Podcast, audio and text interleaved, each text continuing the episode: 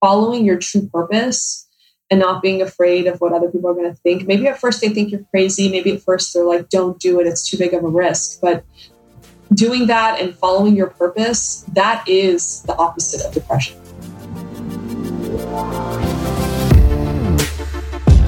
Welcome, everybody. This is For the Love of Money, where we are making you unapologetic about your pursuit of success by sharing the tools, tips, and stories of those who have already made it.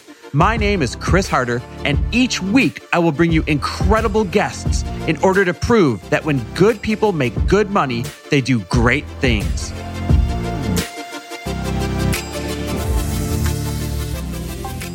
Hey everyone, welcome back to another incredible episode of For the Love of Money. I cannot wait for you to hear today's episode because I am sitting down with the famous, the incredible Dr. Sheila Nazarian, and you are going to love her story and she's going to inspire you like no other. Now, she probably doesn't need an introduction because aside from being one of the most highly accomplished, one of the most famous plastic surgeons, not just in Beverly Hills, but in all the country, you've also seen her all over TV. I mean, she was on Body Revenge with Khloe Kardashian. She is on The Real. She is on The Doctors all the time. And on top of that, she is all over social media killing it. She does such a great job of marketing not only her business, but her as an incredible businesswoman and a mother and a wife.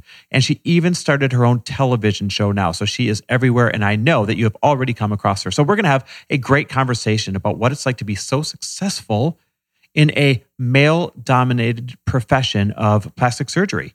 And we're going to talk about her incredible foundation. She has a nonprofit called the Nazarian Institute, where she is helping other aspiring entrepreneurs be more unapologetic by mastering their marketing and mastering their message and mastering their craft so that they can have a lot more success as well. We have a great conversation about some of her favorite charities that she is supporting right now. And really, we get into what it's like to be a business owner in this very uncertain time as we are all facing the coronavirus and really any challenge for that matter. So I know that this episode is going to light you up. It's going to inspire you. It's going to give you a lot of very useful tips. And I can't wait for you to listen. So get ready, listen up, take some notes, because here we go. All right, Dr. Nazarian, thanks for being on. How are you? Hey, great. How are you? Good. So, I always like to start my show with a little bit of rapid fire. It's a fun way to help my listeners get to know you in a hurry. And if there's something really good that comes up, we'll definitely circle back around and do a deep dive. Does that sound good? Sounds great. All right. So, we're going to start real easy. Where'd you grow up? Lord, Iran till I was seven, escaped on the back of a pickup truck, came to LA, went to school in New York for eight years, and came back. Amazing. That's you, you you say it like it's nothing. You know, escaped on the back of a pickup truck in Iran, like no big deal. So obviously, I mean, I, go ahead. It is a big deal. I mean, I, I think it's just you know it's part of who I am and sort of gave me my hunger, I guess. That's so cool. We're definitely gonna circle back mm-hmm. on that. And obviously, you live in LA area now, correct? Yes. What's your favorite quote? I don't know. Come back to it. All right, no problem. What's one of your superpowers? Organization. Oh, that's powerful. What's one of your favorite books? I would say, um, what was that one? Life as a Geisha. Do you oh, remember that? You're the, okay, this is second time that someone has brought this book up. I've got to read this. It's really good. Okay. I like it, I stayed up till like four in the morning to finish it. Okay. Definitely go check it out then. Couple more here. uh, what's something generous you've done recently? I donate all the time to whoever asks. Mm, your time. Don't, don't, don't broadcast that. yeah. Careful what you put out there, right? They're yeah. going to be in the DMs left and right. Um, I know. But that seriously, your time is really valuable. So I know how big of a deal that is. Same with your knowledge. Mm-hmm. And last but not least, what are you grateful for today? Health. Yeah. Especially right now, considering what's going on. Yeah, exactly. It's interesting. Crazy. You know, we can let's let's kind of get into the deeper part of the interview right now. And mm-hmm. uh, obviously, by trade, you're a super successful plastic surgeon, but you're also you come from the medical field. And um, what would you say your take is on the coronavirus and everything that we're kind of facing right now as you and I sit down to do this interview? Uh, I don't think it's a bright outlook, unfortunately. If I'm really being honest, I don't think this is going to be a two week quarantine. I think it's going to be months. Last night, you and I both learned because we're both in Los Angeles area um, that we yeah. were going to be under lockdown, so to speak, and then we saw that unfold for all the other cities as well. it presents San Francisco a, just two seconds ago. Did yeah, and theirs is like a real lockdown. Theirs is like a don't leave your house. Ours is like we're just closing all your businesses so you have no. that's go. I think when the next twenty four hours we're going to be locked down as well. Oh wow. Okay, so talk to me about all the people, and let's use this as a metaphor for any time we face a challenge like this. Yeah. Uh, talk to me about all the people out there that are kind of panicking in regards to their business, their revenue uh, their budgets and their goals. How are you as an entrepreneur navigating this? I mean, I I was listening to a Simon Sinek uh, video that he was talking about how in times like these, as a leader and as the business owner, I think it's best to sort of be in it all together. We all suffer a little bit. Maybe we don't fire everybody and cut everybody off at the knees, but if we go down to two days a week or we go down to two hours a day or three hours a day, so that everybody can have some sort of income coming in uh, because I know the government passed that bill, but I don't know. I mean, how are they going to navigate through all of those applications? We already know like the DMV and everything, how that goes. So, how are they going to navigate through millions of applications? Who knows when that money's going to come in? So, uh, I just think it's best um, as a leader to sort of make sure none of my employees are starving, but at the same time, make sure that I don't go under because yeah. who knows when's the next time that we're going to have um, cash flow. It's, it's such an interesting time because, like you said, there is no way to define how mm-hmm. long a dip will occur. And so you can't, we talked a lot about generosity on the show. You can't be mm-hmm. so generous that you're generous to a fault because then everybody suffers, right? If you give right. away all your money, if you're too generous with everybody, then you can't help anyone. But you also don't want to hoard in a situation like this either. And I think that makes it really difficult for a business owner when you've right. got employees and with your giant social media following staring at you saying, Oh, well, you've got it all. Why can't you share a little more? It's so funny. I was in my closet the other day and I was like, none of this matters. Yeah. Yeah. Isn't that fascinating? you know, it's just such a humbling. I, you know, I think as plastic surgeons, I'm already pretty humble, but this is like taking it to another, another level that, you know, you walk in and you're like, if I don't have food, who cares if I have this dress? Yeah. And when's the next time I'm even going to wear this dress? You know? That's really crazy. So I mm-hmm. want to move on by congratulating you. You know, you said it yourself. You're just seven years old. Uh, you left Iran. You didn't speak a, a, lick of English at the time. And today you are all over TV. I, I saw mm-hmm. you on mm-hmm. Body Revenge with Khloe Kardashian. Yeah, yeah. The real, like the doctors all the time. You're everywhere. Mm-hmm. And at the same time, you're one of the most successful plastic surgeons in the country. You are a mother, a wife, mm-hmm. a social media personality. You've got your own television show now. You're mm-hmm. everywhere. Mm-hmm. So the big question is how does a driven person like you fit it all in? Uh, that's, you know, I, I always say, and I think I was in a little bit of denial about this for a very long time, but I am really highly functioning. Um, so I try to never waste a movement or never waste, waste a moment. So I always give this example is when I'm driving into work and I'm going down and I have to scan my card. As I'm driving down, I hit the button for the window to go down. I reach for the card. So I barely even have to stop as I swipe to go in. I feel like that's my entire life is I'm never wasting a moment.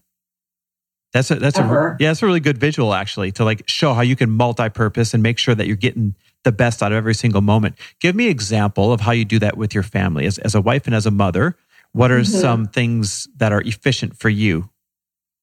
I think that uh, getting a lot of great help is really important and caring help. Um, but at the same time, I try to get everything done at work before I leave, and that might mean I'm here till six thirty. It might mean I'm here till eight thirty. But when I get home, I try not to do more work at home. Sometimes after the kids go to bed, then I'll you know answer all the social media DMs or comments but I try to give them some time. Am I perfect at it? Absolutely not, you know. But at the same time, I'm a very like tiger mom kind of person. So I'm sure if I wasn't at work all the time, I'd be driving my kids crazy. so probably it probably turns out for the best. Yeah, so you said uh, getting help is the key. And I really want to talk about this because we have 2 mm-hmm. types of listeners right now. Listeners yeah. on the coast who are used to that being a thing right? Like mm-hmm. get nannies, get help, get all the things, and it helps you be successful. And then we have, and this is where I get all the hate mail DMs, but we have the right. whole middle of the country where that's mm-hmm. like not acceptable. You're supposed to suffer. You're supposed to muscle it out and figure it out yourself. Talk to me yeah. about the benefit of really getting help so that you can be the best mom, the best business person, the best wife, the best everything that you can be. Well, I mean, you know, it's funny is I don't actually have that much help at home. Like I don't have a live-in nanny. I have, you know, somebody come help me clean, you know, on the weekend. Um, but I do have uh, an assistant four hours a day because I can't drive the kids around, basically. Um, and she'll help me make returns to the store or go pick up laundry and things like that. And that isn't really, I never saw that growing up, like in a, you know, Persian community, new FOB kind of situation coming into this new world. Nobody did that. The mom did everything. My mom did everything. So it's kind of a new territory for me too. I didn't really have anybody modeling this behavior for me at all. Uh, but I just realized that, you know, the amount of stuff I can get done here versus driving my kids around, that can be totally done successfully by somebody else and enthusiastically by somebody else. Me being a board certified plastic surgeon, training this many years to be able to help people, having to drive my kids around to their activities would drive me absolutely insane. And I probably wouldn't be the best mom at that. So, same with tutoring. I might not have the amount of patience that a trained teacher would have, especially with my own children. And that probably wouldn't be the best idea for me to tutor them anyway. So I try to outsource where I think somebody else could do it as good or better. Yeah, you stay in your zone of genius. I love that. It's such a good yeah. idea for everything that we do, right? yeah. Yeah, yeah. I once read a quote from you, and uh, it said, I love having a platform big enough to help thousands of people at one time. Yes. And it's important to me that I've become a mentor to so many young girls out there through social media. And your social media is amazing, by the way. Thank you. What message or messages are so important for you to demonstrate to all the women that and, and girls that are watching you? Well, I think I never really had a female. I mean, I had wonderful male mentors in surgery, but I never saw someone that could that was feminine, a surgeon, a mother, and fashionable. Like that just didn't exist to me. It was sort of like if you're one of those things, you can't be the other and a business person too. It's almost like when you're a doctor, you're not allowed to pause and pivot. You know, you're not allowed to be creative in other ways. It's sort of like, okay, we gave you the gift of training you. Now die with a knife in your hand. And that's sort of the way that the doctor mentality still is to this day. And that's why I get the hate mail from some people because they're like, you're using, um, what do they call it? Unfair tactics on social media. Me in a gown is an unfair tactic. That's crazy right? that you get DMs it about is. this. Oh my God. DMs. No, it's not even DMs. I mean, I, it's more like, you know, talking behind my back kind of situation. But um, I just feel like it's really important for me to show girls like you can be successful in multiple ways. Because you're a doctor doesn't mean you shut off your creative brain. It doesn't mean you shut off your entrepreneurial brain. It's just a platform to allow you to help others in many ways, not just the doctor way. Like I use that platform and regain the social media following, and now I can help inspire the masses, which is gives me purpose and prevents me from burning out in my doctor role. It makes me a better doctor.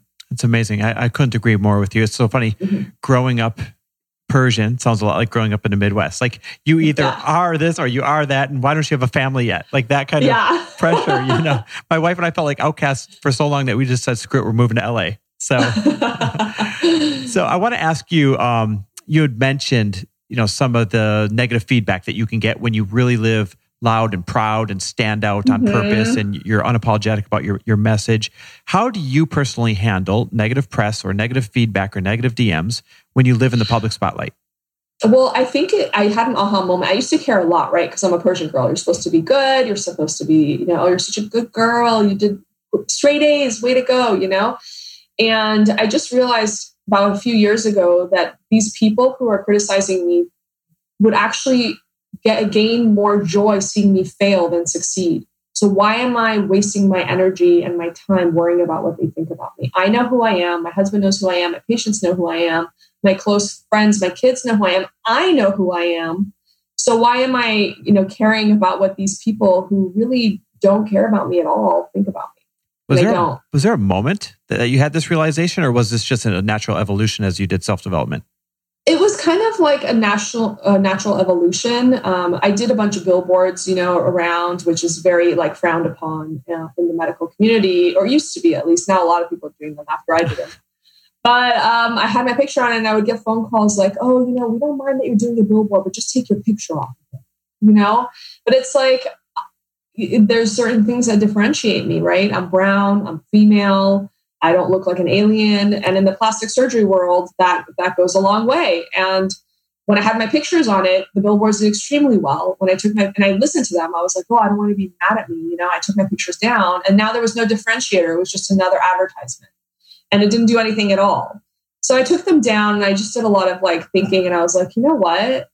Why I I went to business school too, right? I know what marketing is. I know what it will take for me to be successful. And I'm doing it in an ethical way. I'm not hurting anybody. I'm not flagrantly like unethical or um, even, um, I don't know, it's not even crude, my advertising. It's just basically saying, come see me as a plastic surgeon. And um, I just realized like I can't put so much weight and the success of my life into other people's hands. Yeah, I couldn't agree more. You just mentioned it uh, when you were describing all these leading attributes that you had. You said, I'm brown, and you're not just a role model to women out there, not just a role model to girls out there, but to Persian women and mm-hmm. to people of the Persian community as well. How does yeah. that feel being such a role model and such a beacon of what's possible? I mean, I think I get the mix of stuff too, right? I definitely get some hate from the Persian community, and I definitely get a lot of love from the Persian community.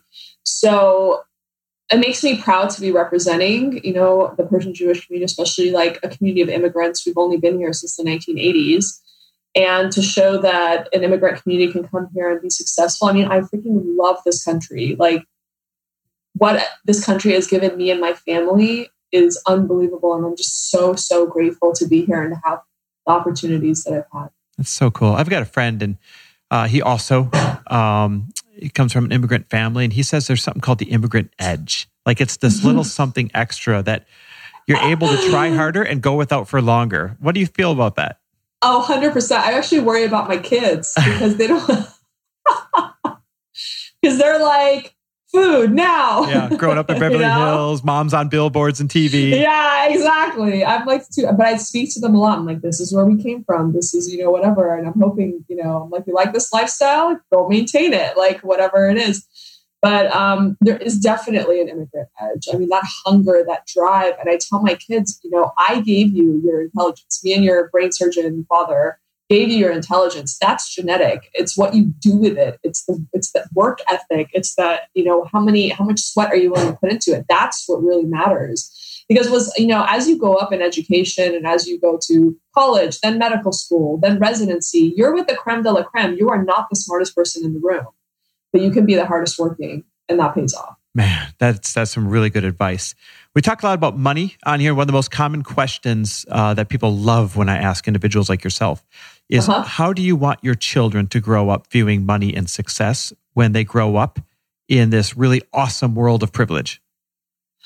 Well, I actually talked to my patients a lot about this. And I said, you know, if my, you know, 13 year old wants a pair of those Gucci sneakers that all her friends are wearing, what do I do? Do I get it for her or do I make her suffer and not buy it for her? And what they did, and what they did I'm suffering, mom. I need the Gucci boots.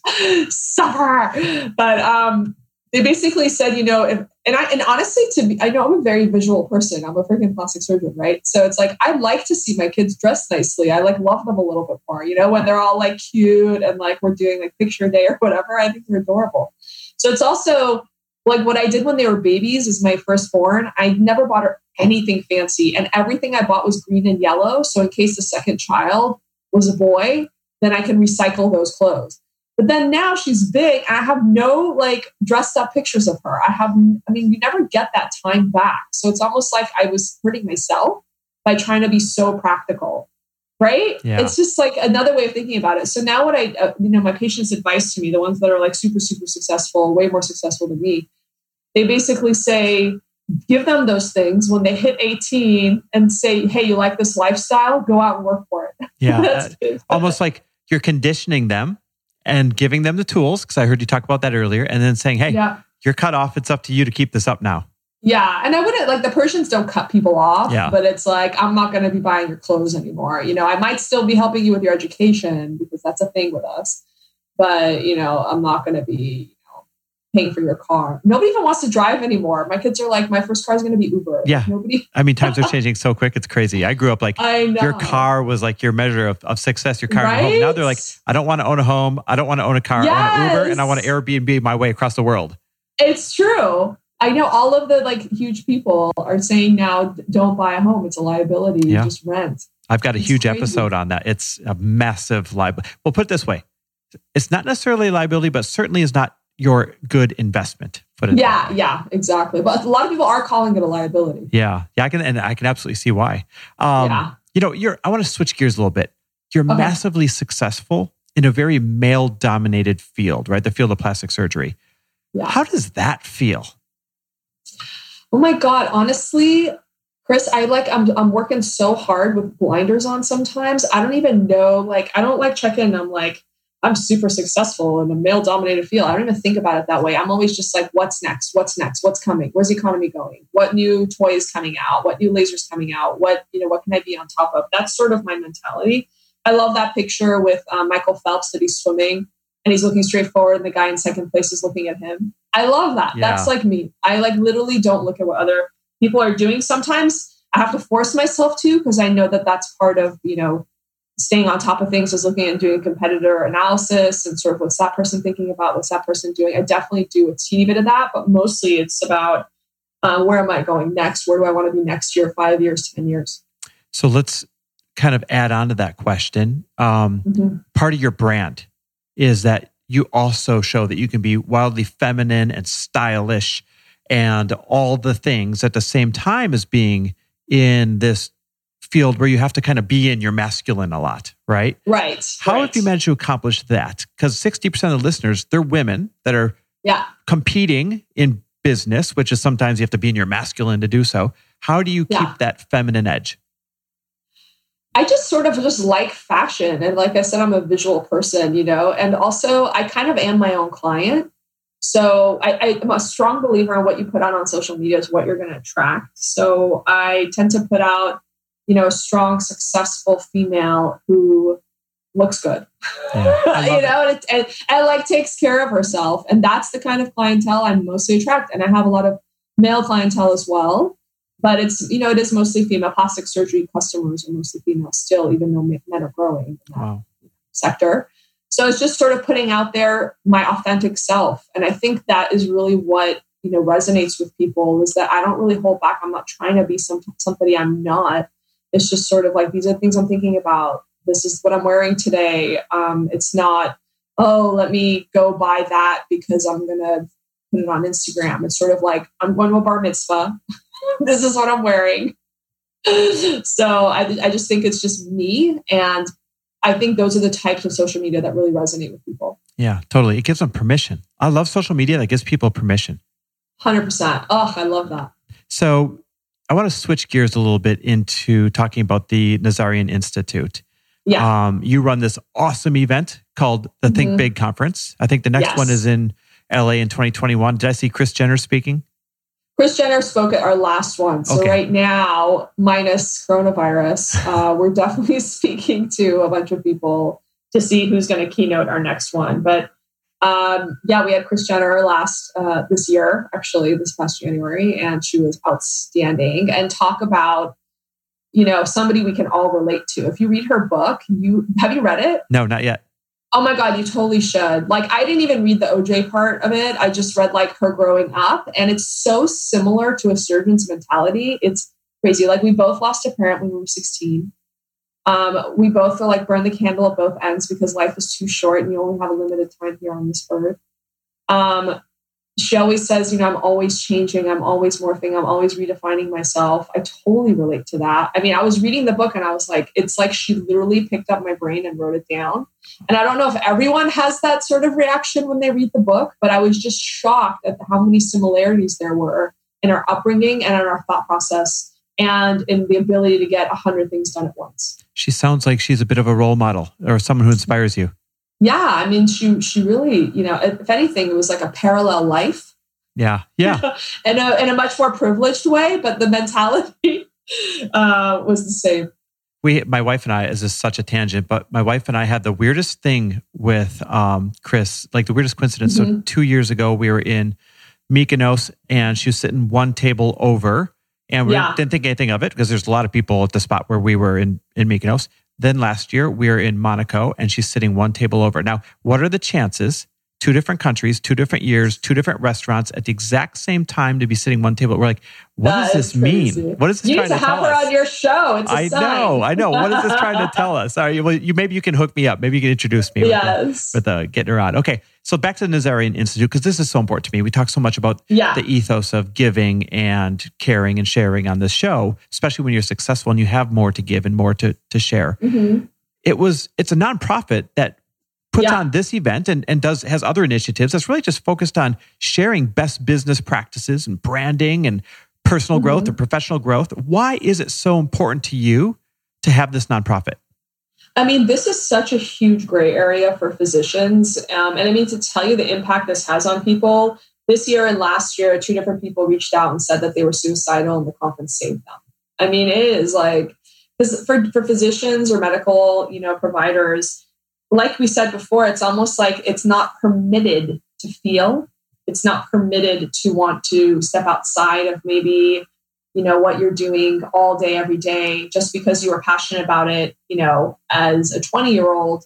Once you're in it and you've been doing it for a very long time, maybe other things will bring you joy as well. Maybe like like me doing social media, doing all these TV shows, it brings me joy and helps me be a better doctor because I never get sick of operating. I never get sick of being in the clinic because I'm not here all the time. It's kind of like coming home every time I every time I come.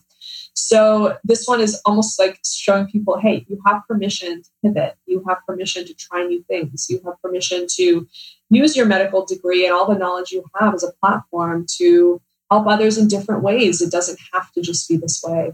And it is such a power. It's like camp. Like people keep in touch. Uh, people come back year after year just to see each other. I mean, it's really unlike any medical conference that exists. Would there be any benefit to non medical entrepreneurs 100%. and professionals attending? That was my dream is to have people of all different types of business and all different minds come in because I think diversity in one room really gives birth to new ideas. Um, but as a conference runner, you also have to be practical. You know, we have sponsors and they want one type of person in the room, like the aesthetic practitioner you know, maybe one day when this grows really big, we can just have like American Express and Mercedes sponsors so we can really fulfill my dream of getting all different types of entrepreneurs in the room. Because honestly, it's pretty much everything's been done. It might not have been done in your business sector yet, but it's been done. Like I spoke to a boutique owner, she's like, Oh, yeah, every Christmas I send a candle to my top 80 clients. And I was like, hmm, that's a great idea. So, you know, last year we sent, sent a robe, a plush robe with my logo on it to our top 80. So every time they come out of the shower, they're staring at my logo. That's know? brilliant. It's genius. So it's just like cool ideas come out and they're so grateful. They're like, oh my God, you know, like what doctor has ever sent me, you know, a plush robe? It's a great but, gift. Um, yeah, I mean, and every year we'll come up with something uh, really cool and new, um, and just to keep let, let the patients know we appreciate their business, and um, that's online with our kind of you know brand. I love that. What mm-hmm. other charities, uh, what other initiatives mean a lot to you right now? Oh my gosh, there's so many um, Persian charities um, that help. Uh, you know, people think of Persians and they're like, oh, they all have money, blah, blah, blah. But there's really people who really can't feed themselves, but they're too proud to say anything. So there's charities like the Hope Foundation that will actually take money and food to people in Persian people in Los Angeles um, so that, you know, they can sort of maintain their appearances and their pride. Um, but it's just like any other charity helping people that just don't have enough. Uh, there's uh, Magbit Foundation, which uh, helps soldiers um, with scholarships to go to school after they've served. Um, there is uh, just so many looking beyond. All of these are charities based out in LA that I know people that are you know very um, actively involved. There's another one one of my friends started called Children of War, and her husband is a plastic surgeon and was my, my mentor actually. And they bring kids that have been caught in the crossfire like in syria afghanistan and they will provide free medical services for them in reconstruction. So wow. there's so many good things happening. Um, it's incredible. It's good to concentrate on those especially in times like right now. There's so many mm-hmm. resources out there that can make challenging times like what we're going through right now, a lot less challenging, to be honest, if we would just talk about them more and, and share them more yeah. and put them out there more. I just think, you know, right now is such a crazy, like, apoc- like it's just like a movie right now. I cannot believe this is happening.